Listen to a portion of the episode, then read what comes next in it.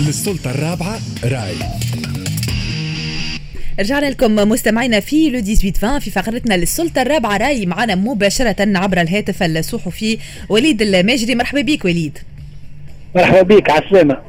باش نرجع معك في البداية بالتعليق على السياسة الاتصالية اللي قاعدة آه، تنتهجها رئاسة الجمهورية خاصة في الفترة هذه. آه، خلينا نقولوا التعتيم التام وكذلك غياب المعلومة الدقيقة الشيء اللي اليوم فسح المجال وغذى الأخبار الزايفة آه، واللي زادت قاعدة تنتشر أكثر. فأكثر تعليقك وليد على المسألة هذه. طبعا توا أنا باش نحكي لك حاجات ممكن تظهر غريبة شوية. ولكن اللي يعمل فيه رئيس الجمهورية مش مش حاجة مستغربة ماناش منتظرينها. على خاطر هو أصلا في الفكر نتاعو يؤمن بإلغاء ما يسمى بالوسائط. لي زانترميديير هذوما اللي بين السلطه آه، وبين الشعب. ويعتقد أنه هو معناتها يتواصل مع الشعب مباشرة عن طريق آه، الإجراءات والحاجات اللي يقوم بها. وهذا مستمد كذلك من آه، الشرعيه الانتخابية لأنه في الانتخابات أو شرعية الحملة الانتخابية لأنه في الانتخابات الرئاسية تواصل بلوس مع الشعب مباشرة آه، عبر الحملة التفسيريه اللي صارت في الجهات الكل وكذلك عبر آه، شبكات التواصل الاجتماعي وبالتالي آه، نعتبر إنه رئيس الجمهورية يعتقد أنه ما ثماش موجب لوجود وسائط أو des intermédiaires بينه وبين الشعب.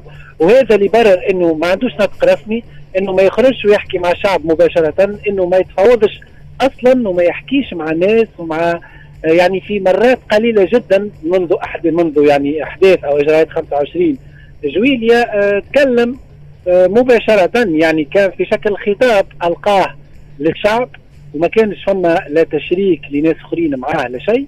ولا التقى بمجموعة من ممثلي المجتمع المدني. وشفنا اللي البلاغات نتاعهم واللي رياكسيون نتاعهم كلهم قالوا إنه تقريبا ألقى عليهم محاضرة ثم آه غادر يعني المكان. ما كانش فما تفاعل معاهم ما أنصتش لهم وأنا قريت dernièrement مقال آه، مهم جدا في الحقيقة يتكلم على إنه رئيس الجمهورية أصبح بمثابة émetteur معناتها بمثابة مرسل للرسائل فقط ما يستقبلش وما يتفاعلش مع الناس. وهذا يأثر بشكل كبير على أداء الصحفيين لأدوارهم. وكي نقولوا أداء الصحفيين لدورهم معناتها أثر على الرأي العام وعلى حق الرأي العام في المعلومة وحق الرأي العام في الإعلام. لأنه في أحد فصول الدستور التونسي ينص صراحة على الحق في الإعلام. والحق في الإعلام هو يشمل كل شيء معناتها يشمل la communication يشمل الحق في ال accès على ال information النفاذ إلى المعلومة ويشمل مش الحق في الصحافة فقط لأنه كلمة الإعلام هي أشمل من آه، الصحافة.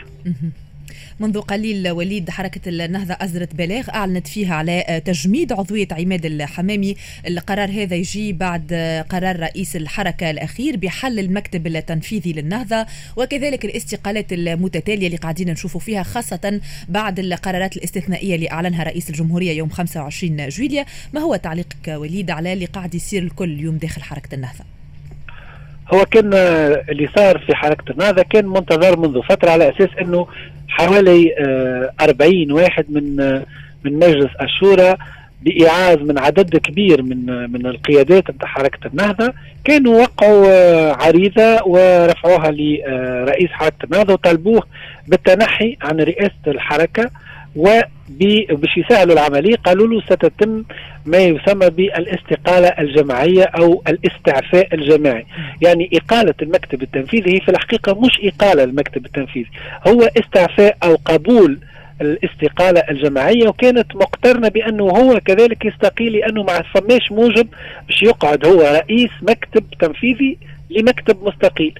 ولكن دابري معناتها آه، عبد اللطيف المكي وكان يتكلم في الم... في عديد المحطات الاذاعيه وناقش الموضوع هذا ما تعبر على نوع من الغدره وكأنه تغدروا بالقرار نتاع رئيس حركة النهضة وأنه آه، بدل انه يقبل هالاستعفاء طلب الاستعفاء أو الاستقالة الجماعية ويستقيل بعد ذلك ويفتح المجال لانتخابات جديدة واللي تكون مسبوقة آه، بمكتب مصغر أو لجنة مصغرة تتولى تحديد الخطوط العريضة للمكتب القادم وللمؤتمر القادم وللأ الاولويات وتقوم على أساس وثيقة مراجعة مراجعة أداء حركة النهضه إلا أنه معناتها هو استبق الأحداث هذه الكل وتمسك بدوره وتماما تماما مثل ما كان متوقع خلال آه، الانتخابات السابقة في 2019 في الانتخابات البرلمانية والتشريعية وكذلك البلدية وقت اللي عملوا ما يسمى بالديمقراطية الداخلية انتخبوا آه، رؤساء قائمات وكل رئيس قائمة ينتهي معناتها يرشح مع مجموعة من المترشحين ثم جاء رئيس الحركة وغير كل شيء ونحاهم وعين ناس آخرين من عنده. كأنه انقلب على مسار الديمقراطية الداخلية وهذا خلق شرخ كبير وخرج عبد اللطيف المكي لأنه علاش نسمي فيه من قبيلة على خاطر هو يقود الشق الآخر الجناح الآخر الجناح الحقيقي في الحركة. مش بعض الناس الغاضبين مثل عبد الحميد الجلاسي ولطفي زيتون وغيرهم. هذوما من الغاضبين فقط. ولكن الشق الموجود يعني الناس عندهم حضور في مجلس الشورى وفي المكتب التنفيذي يقودهم عبد اللطيف المكي. هما معناتها يدفعون باتجاه إزاحة راشد الغنوش ويعتبروه هو سبب البلاء اللي حصلت في حركة النهضة ويعتبروا أنه غير قادر على قيادة المرحلة هذه. اللي قاعد يقوم به رئيس الحركة حاليا هو تصفية آه، لينة ولخصومه آه، طبعا داخل الحركة وكذلك جماعة الحركة يتحدثوا على ما يسمى بعملية استئصالية دقيقة يستأصل في بعض الأشخاص اللي مؤثرين واللي قادرين أنهم يعني آه، يتصدوا له داخليا ونعتقد أنا شخصيا من خلال بعض يعني المشاهدات والأحاديث مع قيادات وأنصار الحركة إنه الموضوع هذا مش باش يطول لأنه آه، فما إمكانية معناتها تلويح داخلي أو تهديد داخلي بتأسيس حزب آخر. اكزاكتومون هذا ما قاله القيادي في حركة النهضة محمد بن سالم خلال حضوره معنا. قال قد نضطر إلى بعث حزب جديد. طبعا الكلام هذا مش قاعد يتقال للرأي العام وللشارع التونسي هو قاعد يتقال من أجل آه، الضغط على آه، رشد الغنوشي وبقية القيادات اللي هي في صف رشد الغنوشي وحركة النهضة حاليا نجم نقولوا رسميا أنه فما حركتين حزبين أو شقين أو جناحين داخل الحركة في انتظار إنه إما يتم الذهاب إلى آه، مؤتمر هذا القادم مؤتمر يعني آه، سابق لأوانه بأجندة جديدة بلوائح جديدة إلى غير ذلك ويكون راشد الغنوشي خارج الحسابات الجديدة تماما. وإلا فإنه المؤتمر القادم سيسفر عن الانشقاق أو عن الانقسام الرسمي للحركة وتأسيس حزب ثاني. والحزب الثاني نعتقد إنه هو باش يكون عنده مستقبل أكثر. آه لأنه هو سيقوم أساسا على استيعاب المرحلة آه اللي يشوفوا يعني المرحلة حاليا هي تتسم بضعف كبير لأداء الحركة وإنه خايفين من حاجتين هم أصلا خايفين من المنافي وخايفين من السجون.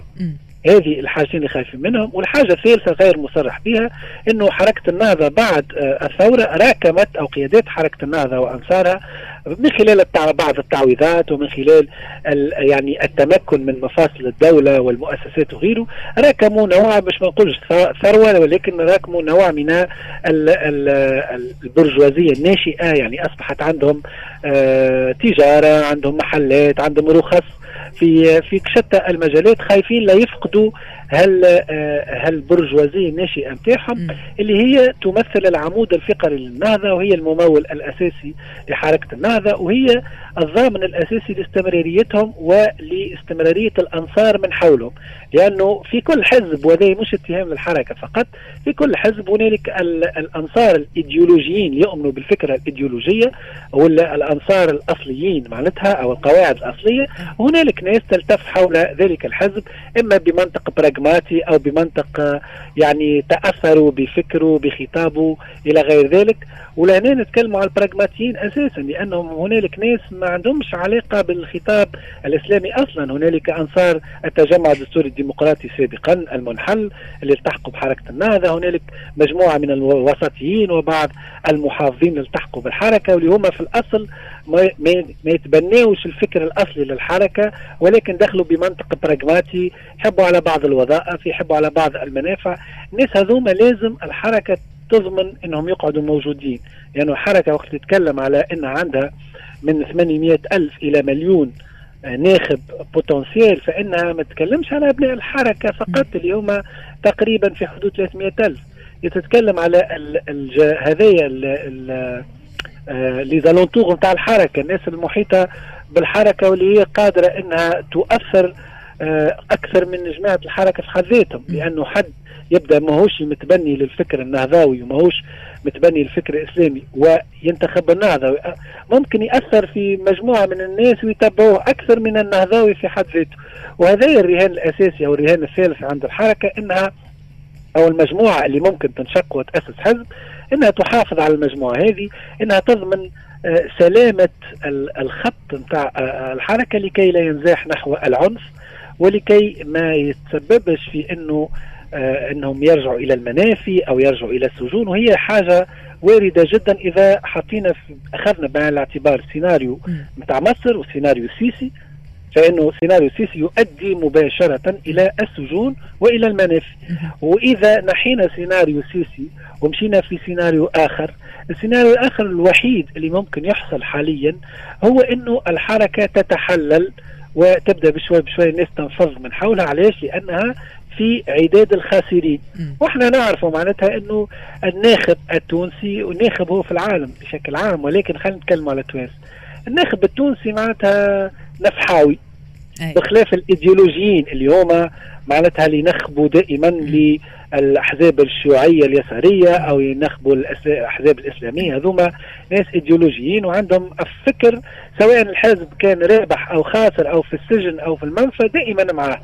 عامة الشعب بقية الناس هم انطباعيين. شوفوا الخطاب يشوفوا موقع الحزب. إذا يشوفوا حزب منهار ومدقدق وحزب معناتها قياداته ممكن لاحقا تتحط في الإقامة الجبرية وتمنع من السفر فإنه سينفض من حولها. وهذا اللي قاعد يتقال بصوت عالي داخل الحركة النهضة واللي قاعد يخلق في شقاق كبير ويعمل في بريسيون كبيرة جدا على راشد الغنوشي ولكن للأسف انتر جيمي أنا كصحفي ما فماش عارف نقول الأسف ولكن خليني نقولها للأسف أنه راشد الغنوشي ما حبش يستوعب المرحلة هذه وما حبش يمشي نحو حلول مش باش يرقع حزبه حلول باش يرقع البلاد بشكل عام.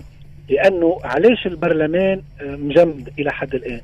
لأنه ليس هنالك وفاق وتوافق حول شخصية راشد الغنوشي. وعلاش الحكومة آه، يعني تم تفكيكها وإزاحة آه، رئيس الحكومة. بسبب معناتها آه، إنه الوالع صار في دين رئيس الجمهورية وانحاز إلى حركة النهضة وأصبح معناتها بمثابة خصم صريح لرئيس الجمهورية ومدعوم من حركة النهضة. يعني كي تجي تشوف هذا كله تلقى إنه حركة النهضة هي اللي المتسبب الأساسي في الأزمة طبعا مش الوحيدة ولكن الأساسية. وكي نجيو نفلتروا أكثر نلقاو إنه راشد الغنوشي راسا هو الداعم أو المتسبب ولا لوموتور برانسيبال نتاع الأزمة هذه.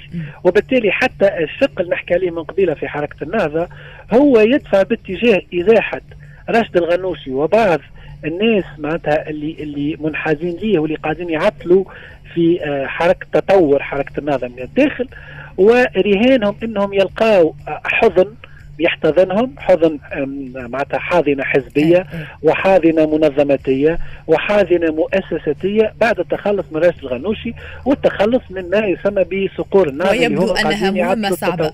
يبدو أنها مهمة صعبة جدا التخلص من راشد الغنوشي بما أنه يصر معناها على آه، إزاحة جميع خصومه وربما التفرد بالقرار والتفرد بالحكم. هو بالفعل بالفعل. راشد الغنوشي المسألة تتعلق بحفظ كرامته أولا وقبل كل شيء والخروج من الباب الكبير. هو أساسا معناتها ما ثم حتى حد سابقا كان يتوقع إنه راشد الغنوشي ممكن يترشح للبرلمان. حتى حد ما يتوقع. هو يحكم في البلاد ريال ما معناتها. حتى قبل انتخابات 2019 هو يحكم في البلاد لأنه يحكم في الحزب الأكثر تمثيلا في مجلس النواب والأكثر معناتها تمثيلا حتى في قواعده في في الشارع. الترشح ثم بعض القراءات مشيت باتجاه إنه تعرفوا ونعرفوا الناس الكل إنه آه هيئة الدفاع عن الشهيدين عملت معناتها عمل كبير جدا. لكشف ما يسمى بالغرفة السوداء والجهاز السري ووجهوا اتهامات مباشرة لرشد الغنوشي بترأس الجهاز ما أو ما يسمى بالجهاز السري واللي وجدوا أدلة أو بعض القرائن اللي تربط بين الجهاز هذايا وبين الاغتيالات السياسية وبعض وحملات التسفير للجهاديين وغيره. وكان في 31 ديسمبر 2019 أعتقد خرج قرار في النيابة العمومية وقتها قرار دائره الاتهام وتم آه، توجيه التهمة التهم رسميا لراشد الغنوشي وبالتالي ممكن ستشرع في محاكمته. بعد بالضبط ما الذي حصل راشد الغنوشي يترشح إلى مجلس النواب. علاش؟ هذه قراءة نقول لك راهي قراءة تستند إلى معلومات. القراءة شنو المعلومات هي اللي قدمتها الآن معلومات موثوقة. القراءة هي أن راشد الغنوشي يريد أن يتمتع بحصانة برلمانية لما تبقى له من العمر إن شاء الله إحنا ما نتمناه وكان الخير للناس الكل. فالحصانة البرلمانية هذه ستقيه مغبة المحاكمات والمساءلة. اللي صار إنه لما دخل إلى البرلمان طبعا يلزم يترأس البرلمان لأنه ما نجمش يكون مجرد عضو. ترأسه للبرلمان اصطدم منذ البداية بعديد الحواجز وشعلوا الانبوبات الأحمر الكل ولكنه واصل في نفس الاتجاه. وكان بالإمكان منذ الثلاثة أو أربع أشهر الأولى إنه يتم معناتها آه يبعد شوية على رئاسة البرلمان يكون النائب آه نائب الرئيس وغيره لتفادي الأزمة اللي حاصلة إلى حد الآن. والأزمة بدأت من آه الصد اللي صار من كتلة عبير موسي كتلة الدستوري الحر واللي أعلنت العداء مباشرة وصل حتى في سقط مومون تتيح قدر معناتها إنه سبان لرئيس مجلس نواب ويا إرهابي مع رئيس مجلس نواب يترأس جلسة علنية ورئيس الكتلة تسب فيه وتقول له يا إرهابي. فظاهرة معناتها المؤشرات أنه ما فماش عمل نيابي باش يصير وأنها دورة فاشلة. فنتكلم ونرجع لكلامك أنه علاش رئيس مجلس النواب يرفض تماما إنه يرمي المنديل ونقول رئيس حركة النهضه لأنه مجلس النواب توا أصبح في خبر كان. لأنه تو simplement إذا خرج من حركه من رئاسة حركة النهضة ورئاسة المكتب التنفيذي انتهى سياسيا تماما ولن يصبح معاش أصلا لا عنده اي أي وجود سياسي في البلاد وبالتالي فما إمكانية كبيرة أنه الحركة أو الشق المنتصر في الحركة يغسل يديه منه ويمسح فيه سكاكن وبالتالي يتحمل مسؤولية كل الخيبات وكل الأخطاء التي ركبتها. هذا خلينا نقوله في العشر سنين الأخرانية؟ باش ما نقولوش اللي صار قبل العشر سنين هذه. وبالتالي هذه مسألة حياة أو موت لراشد الغنوشي. ما يلزموش بالنسبة أنا قاعد نفكر بعقله هو. إذا خرج أو سلم أمر الحركة انتهى. ممكن يجد نفسه اولا كرامته معناتها آه تداس ثانيا نتكلم كي نقول كرامته من الباب السياسي راهو مانيش نحكي على الباب الآخر وثانيا فما إمكانية كبيرة جدا أن يحاكم لأنه هنالك عديد الأخطاء التي حصلت واللي ارتبطت بها حركة النهضة مباشرة. م. انطلاقا من مقتل لطفي نقذ سنة 2013 أعتقد لبعض المؤشرات والقرائن القوية اللي تربط معناتها حركة النهضة بالاغتيالات السياسية. وهذا ممكن الرأي العام اللي يسمع فينا يقول ها وليد يتحامل. أنا لست أتحامل. راهو فما ملفات قضائية موجودة فما قضايا مفتوحة أصلا. وقعدوا راشد الغنوشي عيطوله في فرقة العوينة للتحقيق معه فيما يتعلق بملف الجهاز السري. لحركة النهضة اللي هو معناتها تم اتهامه بالضلوع في عملية الاغتيال السياسي. فهذه كله هل معناتها تعتقدين أنه راشد الغنوشي مش ماخذ هذه كله بعين الاعتبار؟ راشد الغنوشي سيتمسك